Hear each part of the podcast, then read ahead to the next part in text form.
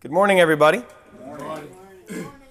Welcome to Gospel Saving Church. Again, another beautiful Sunday morning in February, uh, second month into the year now, 2014. Praise be to God. Here in Dallas, Texas today, we got we're February 2nd. Yeah, another another another year. The Lord has given us another day. Every day that we get to live is a gift from God. It really is, every day. He gives us breath in our lungs to breathe, and He gives us a heart to beat in our chest. And, and every day that we live should be counted as another day that we can not only live, not only just breathe, not only use God's air and eat God's food, but I pray we'd consider this day that we have to live as a day that we get to live for Jesus, as a day we get to surrender to Him, as a day that we get to follow Him not just another day. The psalmist David said, Today is the day that the Lord has made. Let us rejoice and be glad in it. And just as a side note, off the sermon for a moment, let us rejoice and be glad in it. That's a choice that we have to make. It's not easy to rejoice. Life is hard. Life is tough. People are mean. They're cruel. And people are going to do things that you don't like that they do. But David said, Let us rejoice and be glad in it. No matter what happens to us today, let us rejoice and be glad in the Lord Jesus Christ and let us live for him and just not let it just be another day. Let not any day be a wasted day. Let it be a glorious day in the Lord. If you guys want to join me in a word of prayer before we start our service, before I give you the title, I would love it if you would. Praise you, dear Jesus. Thank you so much, Lord, for your grace that you give us today, Lord, for your, your your heartbeats that you give us today, for your breaths that you give us today, Lord God, because there are lots of people today that those that heartbeat and that breath will stop and those eyes will close, Lord, because I don't know what the statistic is. I know it's a lot, Lord, but hundreds, if not or thousands, if not hundreds of thousands of people die every day. Well, again, hundreds and thousands are even born, but for those hundreds and thousands or thousands or whatever the number may be, not so good with math, Lord. There's lots of people out there that today will be their last day. They won't get another one. So, Lord, I pray that everyone in everybody in here, Lord, everybody that's listening, Lord, would rejoice and be glad that this is the day that the Lord has made. Lord, I, I pray that we would you would help us right now, Lord, to focus on your word for the next hour or so that we're going to be teaching, Lord. Now we're going to be going through the scriptures. I pray, Lord God, that we would just focus on you and listen to what you have to teach us, Lord. I pray that your word and your, what you did for us and your love for us would be all that matters, starting now until the moment we die and we walk with you in eternity. God, I love you and I praise you and I thank you, Lord. And I just pray that you'd anoint this teaching, anoint this service, anoint this, anoint your word into our hearts today, Lord God. I pray that as your word goes into our hearts, Lord, we wouldn't just be hearers of the word only, but we'd be doers of the word also. I praise you and thank you, Lord God. May you be honored in this place, Lord, as you sit here. And as you know, Lord, unfortunately, you know all of our thoughts. Lord, I pray that we would just focus on you and that our thoughts, even, would be solely fixed on you, starting now until forever. Praise you and thank you, dear God in heaven. In Jesus' name we pray these things. Amen. If you guys want to open your Bibles to Matthew chapter 13, that's where we're going to be this morning. Matthew chapter 13, verses 31 through 35. We have so much scripture today, I'm going to forego the initial reading of these verses because we're going to read them. I have a little bit to start first, and then we're actually going to read them later. But we have so much scripture today. It's actually an abundant amount of scripture today. Uh, we're going to just forego these, these first 31, 35. Normally I read it before. The title of our sermon today is The Mustard Seed and the Leaven. Now, in case you didn't know, I want you to, I'm going to point this out right away. The title, The Mustard Seed and the Leaven. The mustard, the M in mustard should be capitalized, big as you can get it. And the L in leaven should be capitalized too, as big as you can get it, because the mustard seed and the leaven mean something today in our scripture. And I hope you see what those things are. So, just to recap, last week, as you all know, we studied Philippians chapter 2. We took a little detour. God had a way that something He wanted to tell us all, and We, we got off the beaten track, and today, this week, we're back in the parables and the teachings of Jesus Christ. And so I just want to praise God right now for the way that He speaks to us because the, the Lord knows exactly what we need to hear, exactly when we need to hear it. Yeah, so He's speaking. Are we listening? And are our, are our hearts open to what He's really saying? That's all I'm asking. We just need to be focused on that. He's God is speaking all the time are we focused and are we listening and are, are our hearts open to exactly what he wants to tell us? So remember a couple weeks ago, because I'm going back now past Philippians, I'm going back. Remember a couple weeks ago we talked about how in this whole chapter, Matthew chapter 13, we have a total of five. The kingdom of heaven is like parables, a total of. A couple weeks ago we knocked out the first of those five kingdom of heaven is like parables. Now, today, we're going to knock out parables 2 and 3 in Matthew chapter 13, verses 31, 32, and 33. We have the next two of the total of five parable of the kingdom of heaven is like. Today, we have the, our two kingdom of heaven is like parables are one, the kingdom of heaven is like a mustard seed, verses 31 and verses 32. And the kingdom of heaven is like leaven or leaven or yeast, however your pronunciation, however you pronounce it. It's leaven or leaven or yeast or a rising agent, better known as. so that's our two parables that we're going to study today. And in verses 34 and 35, we get another reason. Just recapping the message for you here, just starting off with just a, just a recap. Uh, in verses 30 and 4, 34 and 35, we get another reason Jesus speaks to us in parables. So it's an important note that I must make before I start teaching on verses 31 and 32 and 33. Verses 34, that's a good one. We, ha- we have understanding on that one. All we have to do is just read it. verses 31, 32, and 33, a very important note. Jesus gives us two parables, but he does not give us the explanation to these parables that we're going to study today.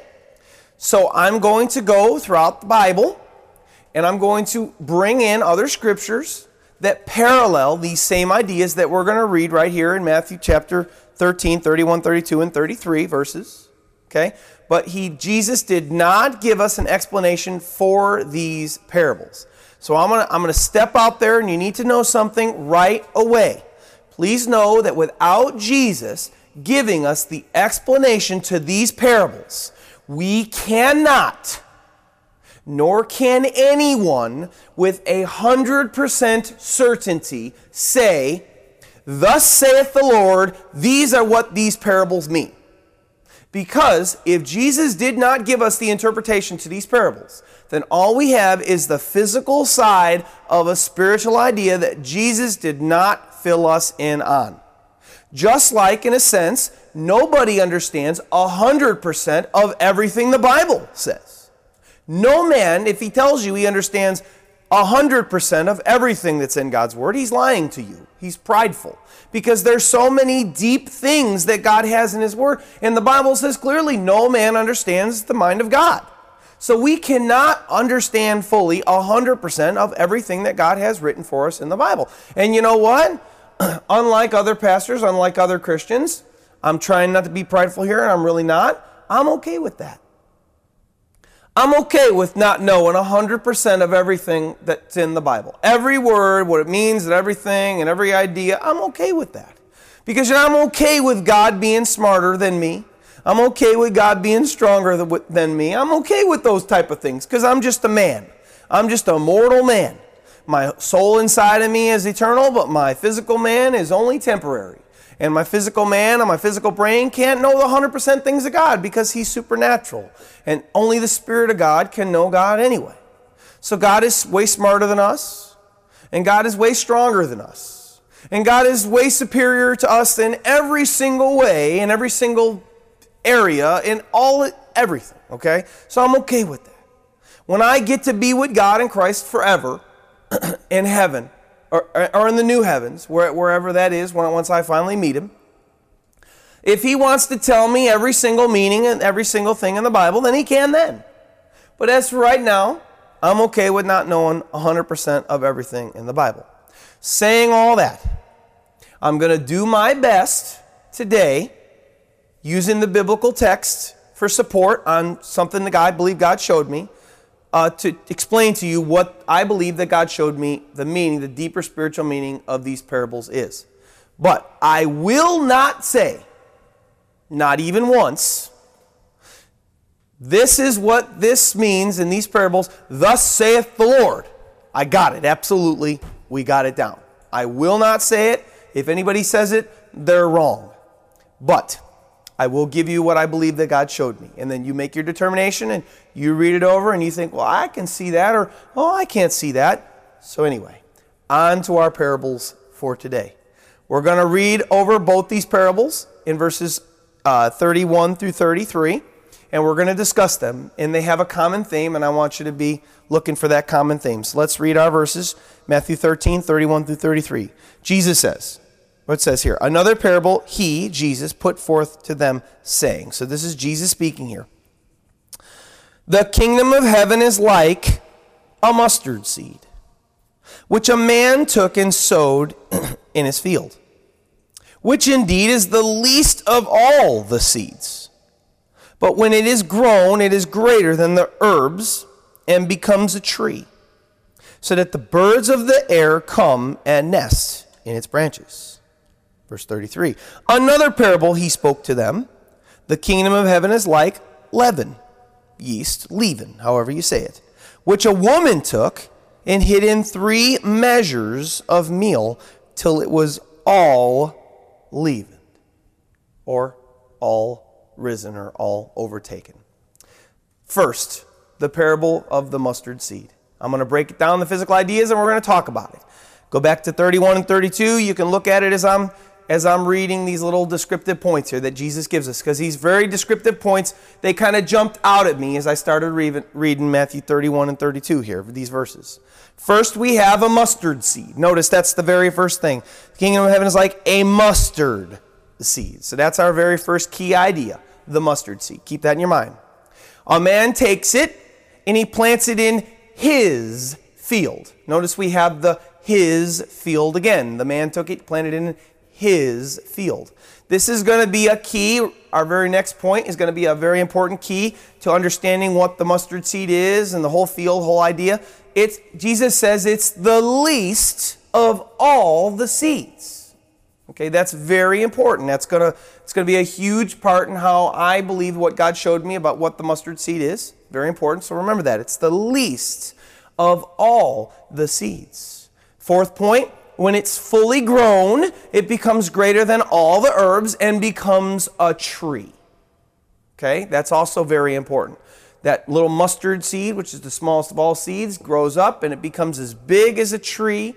And the fifth point, the birds come and nest in its branches. Now, just a little herb or just a little, just a little seedling or just a little tiny plant, the birds are not going to be able to come and nest in that, in that plant. So we have an idea here. Let's take a little bit about the mustard seed first. Most Bible scholars believe that this plant that Jesus is referring to is called the black mustard seed or the black mustard plant, grown from the production or for the production of the condiment. You know, we all know we have mustard. But in biblical times, they used this black mustard seed. They, they would raise it and they would produce it for the oil that it produced. The plant usually grew from this little tiny, tiny, tiny, tiny seed, which is why Jesus used it. And the plant usually grew, even though it was this tiny, insignificant, little simple seed, to a tree that grew 10 to 15 feet or high or bigger, with a main stem with branches strong enough to support birds. So we have this little tiny, tiny, insignificant little seed that grows up to be a tree that could be 10 to 15 feet or bigger. That's, that's the main idea there.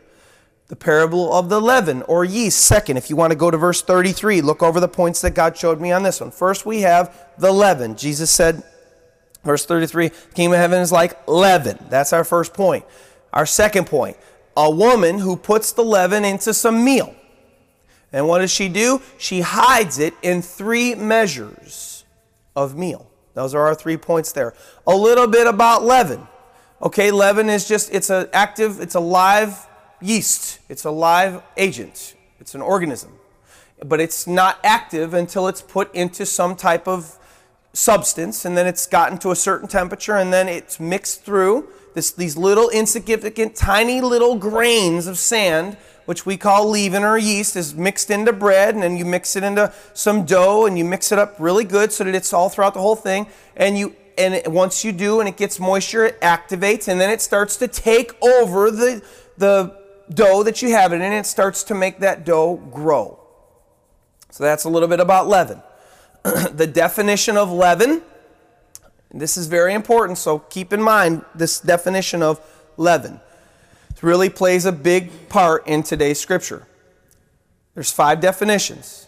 Dictionary.com. A substance as yeast or baking powder that causes fermentation and expansion of dough or batter. Two, fermented dough reserved for producing fermentation in a new batch of dough. Three, an element that produces an altering or a transforming influence. Verb used with object. Notice that yeast is a transforming, has a transforming influence, which it does. It takes flat dough and it transforms it into be a big loaf of bread. And to add leaven to dough or batter and to cause it to rise. Five, remember this one. To permeate with an altering or transforming element. So that's our yeast or leaven that Jesus is referring to here. It has a transforming effect. And Jesus says here in verse 33 the kingdom of heaven is like leaven which a woman took and hid in three measures of meal until it was all leaven. That idea there is she put that leaven in there, that, that dough, she packed it all, she, she mixed it all up, and then after she left it, it was all leaven, which means it all was, every piece of the dough was all expanded and it was all transformed with that transforming element, and it was altered to be that big loaf of bread. Okay? The main theme of both of these parables that we see, the seed the mustard seed and the yeast, we see a con- we see a constant theme in what is it? We take we have a small, tiny, insignificant beginning of both the yeast and the mustard seed, which are tiny, insignificant, just little. You wouldn't even notice them if you were walking down the street. They're just out of sight, out, out of mind, out, out of sight, out of mind. They're just so tiny and insignificant. And what do we have as the end result of that mustard seed and the end result of that yeast is we have the mustard seed becoming huge. This small, insignificant, tiny little seed becoming huge. And the yeast, we have it being this sand like nothingness. And when it's mixed in and everything, it totally consumes the dough it's in and it's totally consuming and it makes it huge as well too. And Jesus said the kingdom of heaven is like the constant theme of something tiny that gets huge and actually overtakes and is consumed. So now remember, just as a side thought before we get into a little deeper, Jesus gives us these physical par- parables, but we know better. We should know better by now, after all the parables we studied so far, that we know better than to take a physical parable and just to take it at face value. You may be saying, well, wait a minute, Pastor Ed, hold on a second. I thought we're supposed to read the Bible literally. Well, absolutely. We absolutely are. But we cannot take a physical parable without an explanation at face value because in every parable Jesus gave us that he gave us an explanation for, in the explanation, Jesus always taught us that the physical idea of that parable had a deeper spiritual meaning. Okay, so we can't, we know that Jesus is not just saying, he's not just talking to us about senseless things like mustard seeds and yeast in the physical. Who cares about mustard seeds and yeast? What is the deeper spiritual meaning to the leaven and to the mustard seed? What are they? So if no parable that he gave, that he gave explanation for, if no parable was just, you know, meant only the physical, why would any parable mean just a physical thing? They wouldn't. Parables were meant, as I said before, to communicate God's deeper spiritual meaning using a physical idea. So, with all that said, all that said, I got you in suspense, I hope. What is the deeper spiritual meaning of the parable of the mustard seed and the parable of leaven? Again, I won't say, Thus saith the Lord, but I'm going to put some evidence out there for you, and you could be the judge of if you think I'm right or if you think, well, I don't really believe you, Pastor Ed, and that's okay, because nobody really knows 100% what these parables mean 100%. But, it, but what I believe that the Lord showed me, I at least believe I have one, one possible deeper spiritual meaning. So before, again, we start, if you look at these parables and you just did any kind of research on these parables on the internet, you'll find, as to be is expected, that these parables that people have come up with have lots of different what people think deeper spiritual meanings. And that is again to be expected because Jesus didn't give us an explanation. People are going to read them and they might, you know, believe something or they might believe something. So all on the internet there's all there's a very wide range of beliefs on what these parables mean. And there's even some crazy whacked out stuff as well too. Um, before before I get deep, verse 33, God just reminded me. I was supposed to say it earlier, but I forgot. The kingdom of heaven is like leaven, which a woman took and hid in three measures of meal. Um, oh, actually, we'll get to that in a second. So I'm going to start breaking down these parables. I'm going to tell you what the Lord showed me first, what I believe that the Lord showed me first. And then I'll get into all the biblical references as to why I believe God showed me what the leaven and what the mustard seed really are. Here you go. You ready? The mustard seed slash yeast, I believe that God showed me that those are a representation of heaven in Jesus Christ as he lived on the face of the planet, the kingdom of heaven. The sower slash woman hiding the yeast is a representation of God the Father planting Jesus Christ as a seed in the earth. That side note that God reminded me of earlier, it, we always have to back everything up by the Bible. Whether you think that I'm on or not, one thing that we know for sure of is that God is not a woman. Okay? We can't take 33 and say the kingdom of heaven is like leaven, which a woman took. And, and yes, I, although I believe that the woman there is a representation of God as well as the sower, in, in the culture of Jesus' time, people knew, as we well know today, most women do the cooking. Most women do the cooking. Jesus was just giving a physical idea of something God did using a woman there. But if you go on the internet for sure enough, you will definitely see and find that people believe that this parable meant that God is a woman or a man or whatever, had any gender, but because Jesus uses the parable here, and I guess I'm not alone in saying that, you know, where Jesus said a woman took and hid the uh, three measures of meal, that, that people also believe that that's God as well too, but they believe that God is a woman. So even though we have the Bible, it's, you know, Jesus said, when you pray, Pray, Our Father, which art in heaven, hallowed be thy name. We have all through the all through the epistles, James and John and you know the apostle Paul all reference God as a father. Well, a father can't be a woman. A father is a male idea, is a male picture of God. So, but just before you jump on anything there, I believe that is a representation of God, but God is not a woman, as we can't find any support for that throughout all biblical texts that we have, period. Okay, so I'm going to read these texts here. The field, so we have the, the sower slash woman being a representation of God, sowing Jesus and putting Jesus into this meal. The mustard seed, I believe, is Jesus Christ that was sown into the ground, into the earth. Okay, the field and the meal where the yeast was hidden would be God's world, I believe. God's world. God planted Jesus, God planted the gospel in the world. And Jesus Christ was hidden and planted, you know, hidden in these three measures and planted as the mustard seed in the world. The birds of the air that we read about here, that came and nested in the branches of the big mustard seed as it grew, I believe that that's us the people that accept the message of Jesus Christ and are born again. We've come and we've put ourselves in the branches of Jesus Christ, which started as this small little insignificant mustard seed and grew to be this great and mighty tree. Now, let me explain why I believe these things. Don't sit there and say, Well, Pastor, I think you're crazy. Well, I may be. I may be. I won't deny that. But before you say that, look at some biblical evidences that God showed me. So I believe that this could be what I just said. These, these reasons could be the way I said.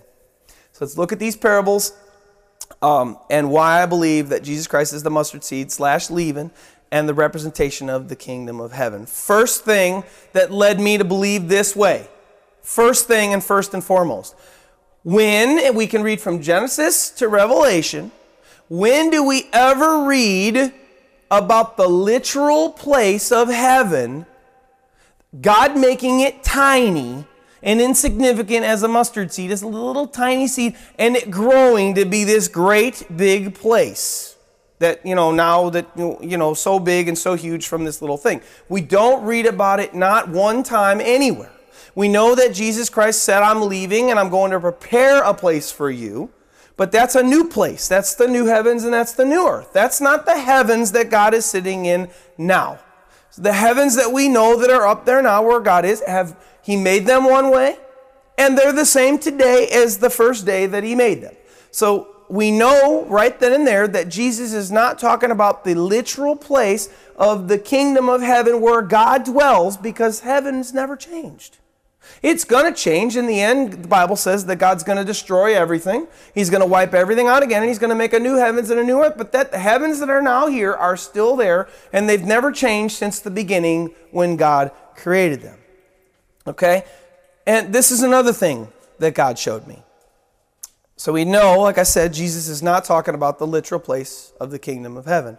For starters, into what, as, as to this belief that I, put, you know, that I put forth across to you, God showed me this. Matthew chapter 10, verse 7. Look at these scriptures with me. Jesus told his disciples as they were going out to pray, out to preach, to say, "The kingdom of heaven is at hand." Well, obviously, the kingdom of heaven hadn't come to earth. The kingdom of heaven, the literal place where God dwells, hadn't come to earth. What is he saying? But, but Jesus told his disciples to go out and to say, The kingdom of heaven is at hand. And in Matthew 3, verses 1 through 3, in the days of John the Baptist, uh, he came preaching in the wilderness of Judea, verses 2, uh, Uh, Matthew chapter 3, verse 1 and 2, and saying, Repent, for the kingdom of heaven is at hand. So that was John's message too. Repent, for the kingdom of heaven is at hand. Now, in case you didn't know, I'm going to inform you, which you probably do know this. Maybe God's already revealed it to you.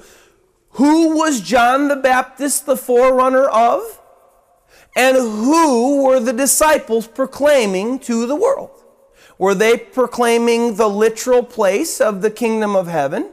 Or what was their message? They came to proclaim who? They came to proclaim Jesus Christ, the Son of God. So, repent, for the kingdom of heaven is at hand. They came to promote Christ. Not convinced? It's okay. Look at these other scriptures that line up with Christ being the mustard seed slash leaven in the parables or the representation of heaven. Remember the characteristic of the small and insignificant beginning of the mustard seed and the leaven? Let's look at some other biblical texts and let's look at some other biblical references that show us some characteristics about the life and about the, you know, the way in which Jesus Christ lived. First of all, where was he born?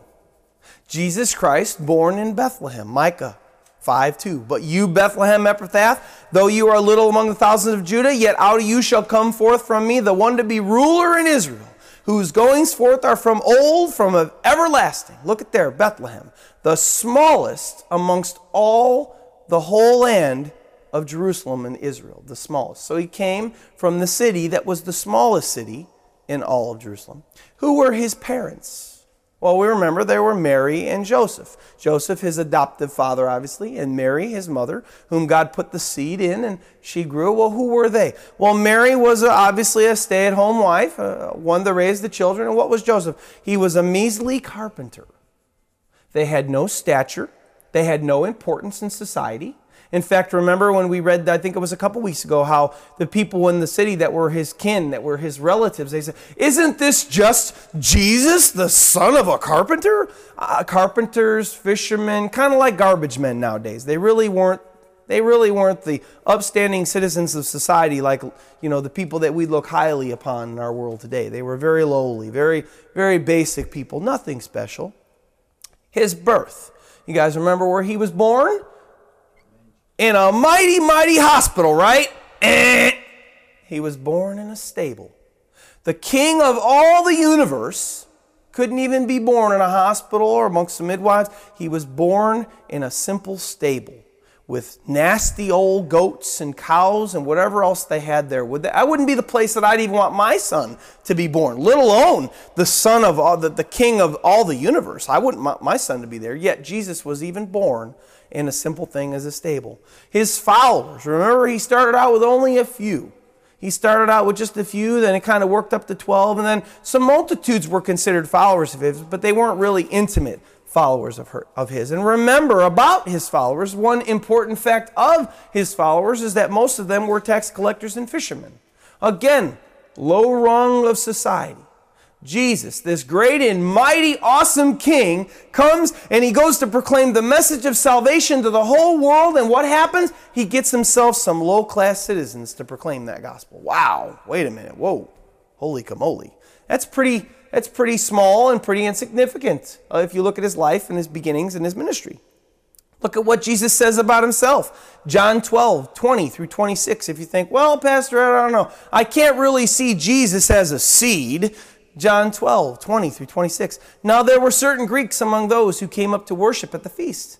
And they came to Philip, which was one of Jesus' disciples, who was from Bethsaida of Galilee, and asked him, saying, Sir, we wish to see Jesus. Now, in case you didn't know, the, the people were kind of always here and there trying to make Jesus the king. They were trying to make him the ruler of Israel, okay? They were trying to really build him up more than he came to be in the flesh. They came to build him up and they were going to like make him a king and then make him kind of go against the Roman Empire. So Philip came, verse 22, and told Andrew and in turn, Andrew told, and Philip told Jesus. But Jesus answered them, saying, The hour is come that the Son of Man should be glorified. And he was speaking of his death there. Okay? Verse 24 Most, most assuredly I say to you, unless a grain of wheat falls into the ground and dies. Now remember, he's speaking of himself, and he's speaking of his death here. Unless a grain of wheat falls into the ground and dies, it remains alone. But if it dies, it produces much grain. Remember that characteristic of that mustard seed? It was the tiniest of all seeds. It was planted in the ground and it came up to be this great and mighty tree that grew to be 10, 15 feet high and even taller, where the birds of the air came and nested in it. Here he says, here, if that piece of grain, that seed of grain dies, it becomes much grain. Let's see what God the Father in prophecy has to say about Christ's coming. And even more evidence, I believe, of the small and insignificance of Christ while he was on earth. If you guys want to go, or you can just listen along, I've got the whole chapter here before me Isaiah chapter 53. Now, I may be saying, wait a minute, this is a prophecy, Pastor Ed. This, this prophecy is six to eight hundred years old. How is this prophecy going to tell us about Jesus being insignificant? Well, let's just look at how God looked at Christ coming. This is a messianic chapter in the Old Testament called Isaiah, and it's the chapter of 53, and God starts saying here.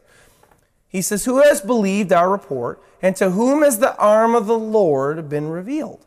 Now, for he, speaking of the Messiah, speaking of the Christ who was to come, for he shall grow up before him as a tender plant Look at there, even God referred to the Messiah as a plant. As a root out of dry ground, he has no form or comeliness. So that, that shows me a simple type person. It's not, you know, kind of just this, kind of actually, kind of homely, actually. Has no form or comeliness. And when we see him, there's no beauty that we should even desire him kind of not, uh, you know, everybody portrays Jesus to be this real handsome character, you know, and walking along and he's got this look behind him. Well, actually, Jesus really wasn't even that handsome, according to God. Actually, Jesus wasn't even to be beheld by the eyes as somebody that was going to be looked upon like, whoa, a supermodel. Because here God says of him that he has no beauty that we should desire him. Look at his stature. He, he is despised and rejected by men a man of sorrows and acquainted with grief. and we hid, as it were, our faces from him. He was despised, and we did not esteem him. What does that mean? We did not esteem him. We did not consider him to be great. People in his life, as Jesus lived, did not consider Jesus to be great. Verse 4 Surely he has borne our griefs and carried our sorrows. Yet we esteemed him stricken, smitten by God, and afflicted. Okay, we see another lowliness. He was smitten by God, he was afflicted. But verse 5 He was wounded for our transgressions, He was bruised for our iniquities. The chastisement for our peace was upon Him, and by His stripes we are healed.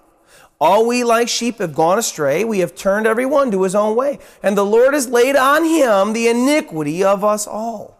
He was oppressed. What does it mean to be oppressed? He was kept low.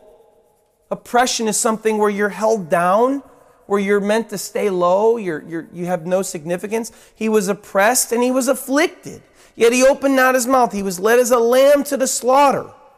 As a sheep before its shears is silent, so he opened not his mouth. He was led as a lamb before the slaughter. A lamb going to the slaughter is not thought of. They're, they're insignificant. They're, they're going to die. We don't care about them anymore. They're, they're, they're going to die. He was led as a lamb to the slaughter, and as a sheep before its shears is silent, so he opened not his mouth. He was taken from prison and from judgment, and who will declare his generation? For he was cut off from the land of the living. He died okay? He was cut off from the land of the living. For the transgressions of my people, he was stricken. So, because of people's sins, transgression is a fancy word for sin, he was crushed. God killed him, okay? And he, and they made his grave with the wicked, but with the rich at his death. And if you guys remember, Jesus basically at his death, he died a, a brutal, horrible death on a cross. That wasn't a wealthy, that wasn't a, that wasn't a, a, way that a rich man, that a powerful person would die. That was a, that was a, that was a death of a, of, a, of a nobody. That was a common criminal death. But with his rich at the death, if you guys remember, he was buried in a tomb. Nobody got a tomb but rich people. Okay? People that were lowly, people that have no stature, they got an unmarked grave usually. Jesus got a tomb that was hewn out of a wall. This was a very expensive thing, but with the rich at his death. Because he had done no violence, nor was any deceit in his mouth, yet it pleased the Lord to bruise him. He has put him to grief when you make his soul an offering to sin. So we have his death, right? Oh, we can cry about that. Oh my gosh, so sad. We can cry he died, and it is true. It's so sad that he died. And he was so insignificant. Did you see the insignificance? He was he was wasn't even people didn't even look at him like he was very important and oh, you know, he he was such so lowly there. But then we, we kind of see here just a little hint of so although he was lowly, I don't know what, what next? Look at this. This is right here, Isaiah chapter 53, verse 10. He shall see his seed, but wait a minute, I thought he just died. He shall see his seed, and he shall prolong his days. And the pleasure of the Lord shall prosper in his hand. He shall see the labor of his soul and be satisfied. And by his knowledge, my righteous, my righteous servant shall justify many. So, wait a minute, he just died. How, how in the world is prolonging his days now? Wait a minute. Sounds like, sounds like something insignificant got big. Sounds like something insignificant and small got huge here. And, and look here. He shall see his seed and prolong his days, and the pleasure of the Lord shall prosper in his hand, and he shall see the labor of his soul and be satisfied. You know, we're not, if we planted a field and we got one head of grain that came up, that's not going to satisfy me. But if I sowed a field and I had an abundant harvest, that's going to satisfy me. So we see here just a little hint of insignificance to just overtakingly awesome, amazing fruit coming from what Jesus did. He say, goes on to say, For he shall bear their iniquities. Therefore I will divide him a portion with the great, and he shall divide the spoil with the strong. See how we have a turn there we have a small and insignificant beginning, and we have a great, big, humongous turn at the end. Therefore, I will divide him a portion with the great, and, and he shall divide the spoil with the strong. And it says, why? Because he poured out his soul unto death.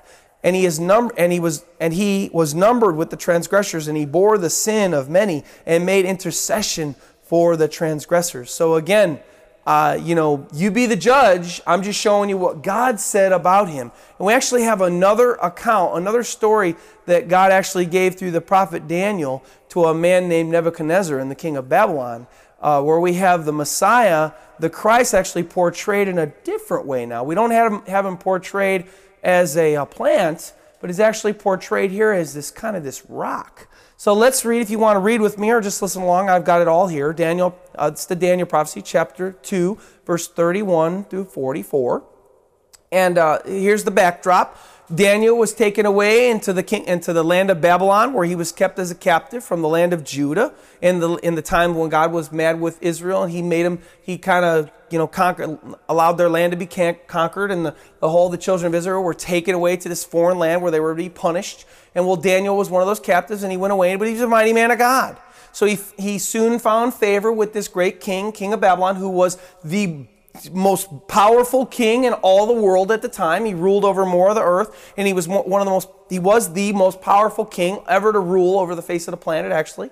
And so this great king, but he was a he was a very mean king, and he was very evil. So he has this dream, and he calls in all the wise men and the music and, and all the astrologers of the land to come in and give him the interpretation of this dream, even though he wouldn't tell them the interpretation of the dream. He said, if you can't even tell me the interpretation of the dream, even though I had it, then I'm going to just kill y'all. So nobody could tell it to him. He started having everybody killed. Before you know it, this I think this one guy says he goes to Daniel and says, "Daniel, this is what's going on. Can you do you do you think you can help? Do you think you can interpret this king's dreams?" So you know Daniel says some things. Anyway, he goes away. Anyway, God reveals King Nebuchadnezzar's dream to him, this great and mighty king, and God reveals this this uh, this nightmare, really, uh, as we'll see, it's really a nightmare, but it's a good thing on one on one side. To Daniel, and Daniel comes to Nebuchadnezzar and says, uh, "Nebuchadnezzar, I have the interpretation of your dream, and it's actually an interpretation of the end times. It's from it's from Nebuchadnezzar to the end, and it's actually an interpretation of what God does in sending the Messiah to the earth. And let's see what happens. Let's see what the Messiah looks like in this dream. And he comes to uh, Nebuchadnezzar and he says, "Oh, you, O king, were watching." And behold a great image. This image, or this great image whose splendor was excellent, stood before you. Its form was awesome.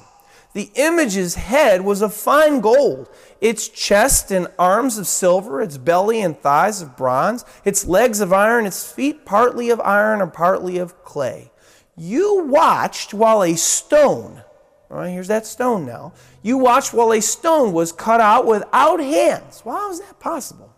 Oh, yes, that's right. It's a spiritual thing. God is cutting out a stone without physical hands, okay? This is God doing this. So you watched as the stone was cut out without hands, which struck the image on its feet of iron and clay and broke them in pieces. Then the iron, the clay, and the bronze, the silver, and the gold were crushed together and became like chaff uh, from the summer threshing floor. The wind carried them away so that no trace of them was found. And that stone that struck that image became a great mountain and filled the whole earth. So we have this small, insignificant stone that was cut out without human hands, that it struck this mighty image, and it became this right here, verse 35. And the stone that struck the image became a great mountain, and it filled the whole earth. So this small, tiny, insignificant stone was cut out, and as it rolled down and struck this image, it became a mountain and filled the whole earth. Verse 36 This is the dream. That was his dream. Now, this is the interpretation of the dream. This is the dream, he, said, he tells him. Now we will tell the interpretation of it before the king. You, O king, are a king of kings. For the God of heaven has given you a kingdom, power, strength, and glory. And wherever the children of men dwell, or the beasts of the field, and the birds of the heaven, he has given them into your hand, and has made you ruler over them all. You are this head of gold, he says to King Nebuchadnezzar. But after you shall arise another kingdom inferior to yours, then another, a third kingdom of bronze, which shall rule over all the earth, and the fourth kingdom, which shall be as strong as iron, as much as iron breaks in pieces and shatters everything, and like iron that crushes, that kingdom will break in pieces and crush all the others.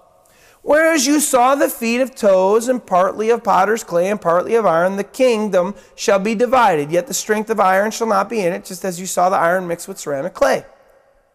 And as the toes of the feet were partly of iron and partly of clay, so the kingdom shall be partly strong and partly fragile. And you saw iron, or as you saw iron mixed with ceramic clay, they will mingle with the seed of men, but they will not adhere to one another. Just as the iron does not mix with the clay. Verse 44. Here we get a picture of what that stone, what that little rock really was. Daniel gives this interpretation by God of what that stone really was. And in the days of these kings, the God of heaven, remember that stone was cut out, but without human hands, the God of heaven will set up a kingdom which shall never be destroyed. And the kingdom shall not be left to other people. It shall break in pieces and consume all these kingdoms, and it shall stand forever. Well, we know as a whole in the Bible, this is talking about the Messiah. The Messiah is going to come and he's going to reign and he's going to set up a kingdom on earth, which is what he did back when he came almost 2,000 years ago. He started a kingdom on the face of the planet. And as his kingdom started to grow in people, people are going all over the face of the planet now. And as we see, we know in the end by the book of Revelation that Christ is going to come again and he's going to destroy everything and he's going to be the ruler over everything. He's going to rule and reign over everything in the end. Okay? So we have that stone, which was Christ, coming down and destroying all other kingdoms and setting up a mighty kingdom, which is going to basically take over the whole earth. So, Jesus Christ was small and insignificant in his earthly life. I hope you saw that. He was, totally. He, he held no stature at all. Uh, but has he gone from small and insignificant in his earthly life to large and in charge in the heavens and upon the earth? as the parable implied of the leaven and the mustard seed. Well, let's look at Christianity as a whole on the face of the planet. In case you didn't know, Christianity has gone from Jesus Christ, this one man, insignificant small seed, to spread to 12 disciples, to spread to over the whole entire face of the planet Earth, unto every tribe and unto every tongue and unto every nation. Hundreds of millions of people all over the world have come to know Christ as their Lord and Savior and surrender in Him. And even more than those hundreds of millions of peoples that have accepted Christ's message are the countless numbers, who knows how many numbers, that God has given the gospel to, but they just haven't responded. So, in essence, from this one man, this one small, insignificant person of Christ who came and was a nothing. It wasn't even seen by men as a handsome person, insignificant, a total nothing. Came what? The whole world filled with the belief and the truth of Jesus Christ. How does that how does that even happen from one guy that came and had these 12 insignificant low class society fishermen, tax collectors, etc. How does that happen? Did Christ get huge and in charge in heaven? And we already know the end time's going to tell us that Christ's going to rule and reign everything. Look at what God says of Christ in the book of Hebrews, chapter 2, verses 5 through 8. For he, God, has not put the world to come, eh, of which we speak in subjection to angels, but one testified in a certain place, saying, Listen to this. What is man that you are mindful of him, or the Son of Man that you take care of him? You have made him, being Jesus Christ, a little lower than the angels. You have crowned him. Notice what God did here. You have crowned him, Jesus Christ, with glory and honor. And set him, Jesus Christ, over the works of your hands. And here's the capper in verse 8. Here's how God sees Jesus Christ right now. This lowly, insignificant person that came on the face of the planet. Here's how God sees Jesus Christ right now. You have put all things in subjection under his, Jesus Christ's, feet. Wait a minute. How does this lowly, insignificant person become to be in charge in every, everything? What does all things mean? All things is everything. How do all things become to be under subjection unto this little lowly, half insignificant guy that came on the face of the planet with these 12 nobodies that followed him? Listen to Philippians 2 5 through 11. We, we just read it last week. It should be very familiar to you. Let this mean mind be in you, which was also in Christ Jesus, who being in the form of God did not consider it robbery to be equal with God, but made himself of no reputation taking the form of a bondservant and coming in the likeness of men. And being found in appearance as a man, he humbled himself and became obedient to the point of death, even the death of the cross. Look at that there. He made himself of no reputation, taking the form of a bondservant. What do we see there? We see a small, insignificant, nothing came. He did that to himself. He allowed that to be happen to himself. Although that he was the image of the invisible God, he came and made himself of no reputation. Therefore, look at here, verse 9. Look, let's look at another thing here. Did that low and insignificant person become mighty? Verse 9. Therefore, God has also highly exalted him and given him the name which is above every name. That at the name of Jesus, every knee shall bow, those in heaven and those on the earth, and those under the earth, and that every tongue should confess that Jesus Christ is the Lord to the glory of God the Father. So we see this small, insignificant Jesus who came as a bondservant, who humbled himself to the point of death, who was this nothing person in, in the eyes of man. that is, again, we even saw him as this, as, oh my, wow, he's kind of ugly.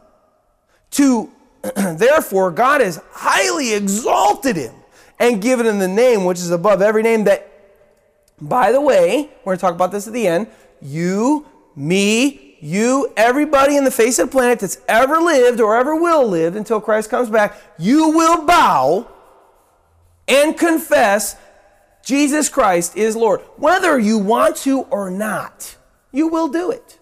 Because God said, I've exalted him and I've given him a name above every name.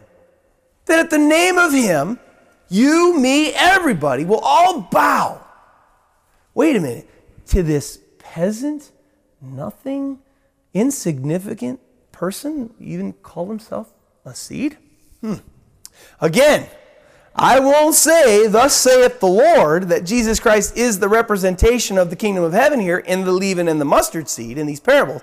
But is it just a coincidence that all these biblical scriptures line up the way they do in these parables? Again, you have to be the judge.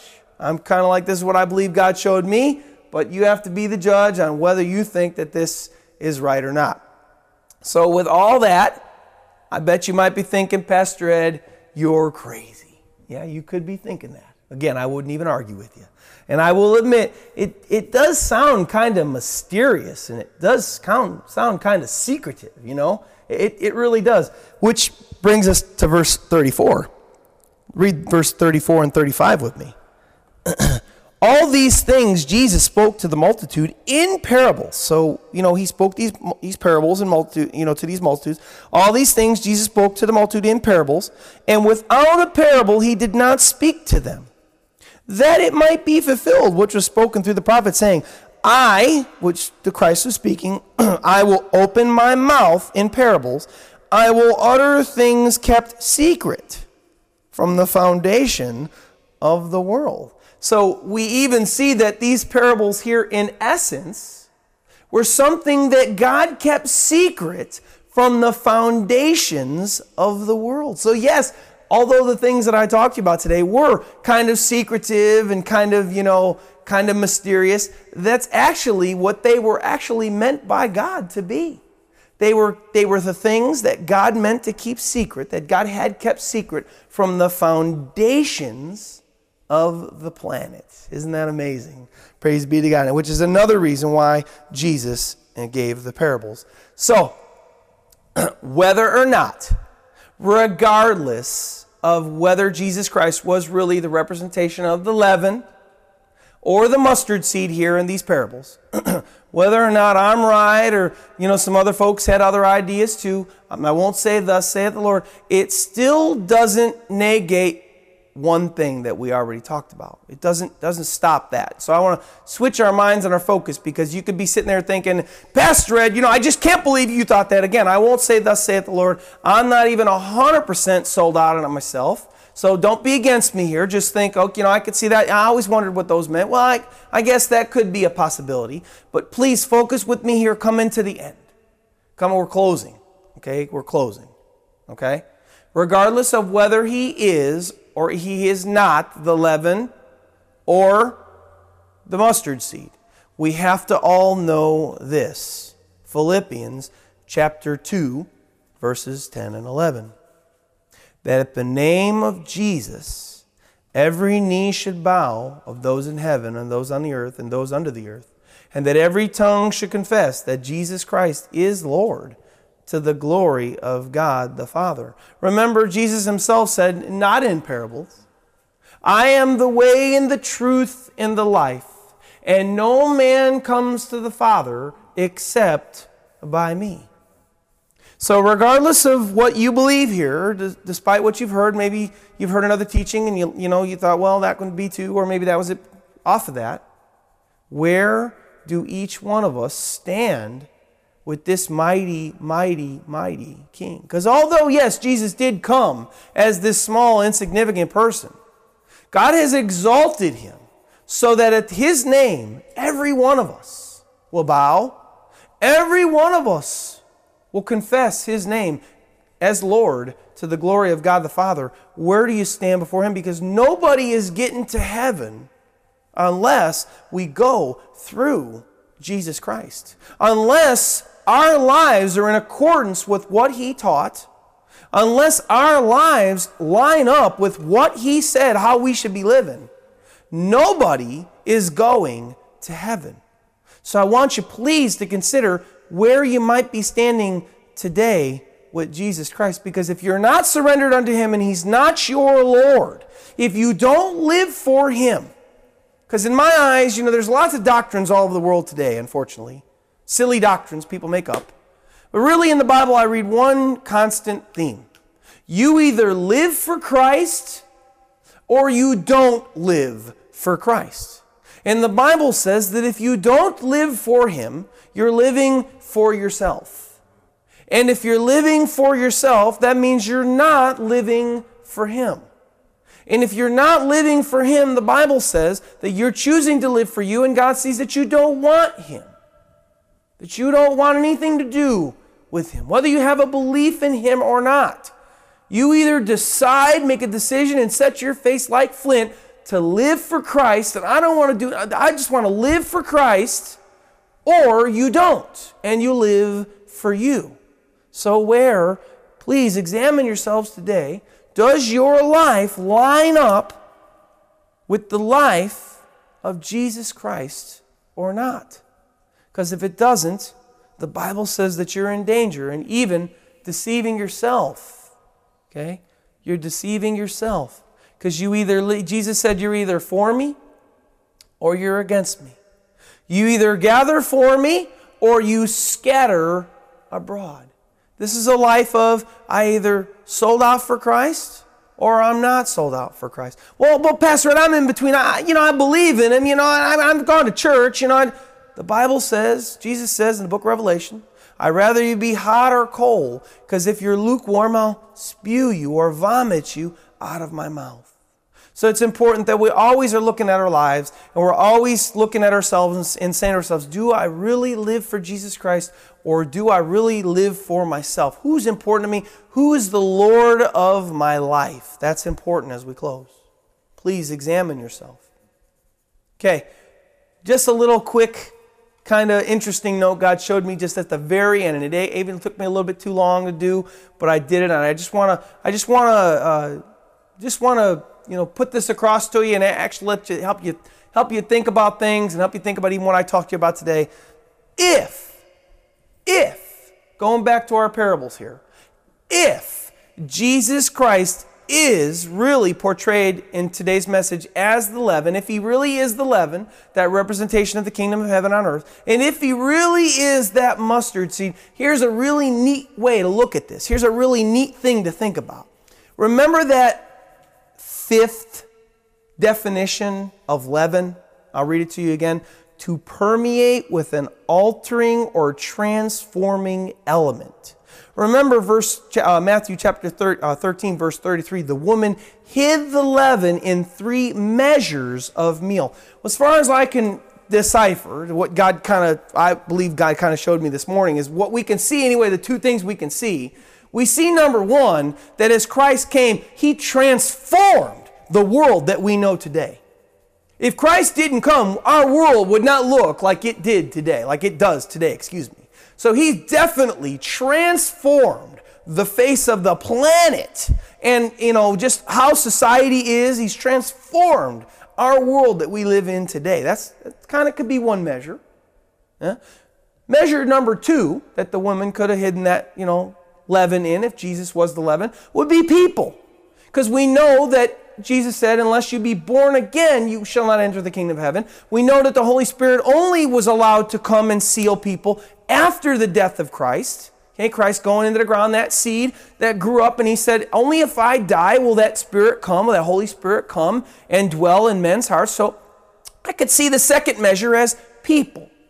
You know, the woman or, or God hiding that you know, that Jesus or that Holy Spirit in people until it's all leavened. And we know that the life of a Christian, I know I don't become perfect when I accept Christ, when I turn to Christ, when I make Him my Lord, but I definitely know that from me now to 14, 15 years ago, I am a radically transformed human being in, God, in the eyes of man and in the eyes of God. I'm a radically transformed person. So Jesus, in not only my life, but in lives of hundreds of millions of people all over the planet, has radically transformed people's lives over the face of the planet. I haven't quite figured out what that measure number three is. I, I think it might be heaven because Jesus probably did radically transform heaven as well too when he got there.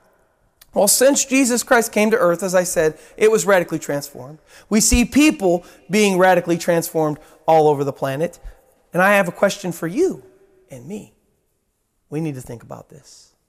If that's true and Jesus Christ is that leaven, and if he's that kingdom of heaven representation on earth, are you one of the measures that God has hidden his Holy Son Jesus Christ and his Holy Spirit in? How would you tell?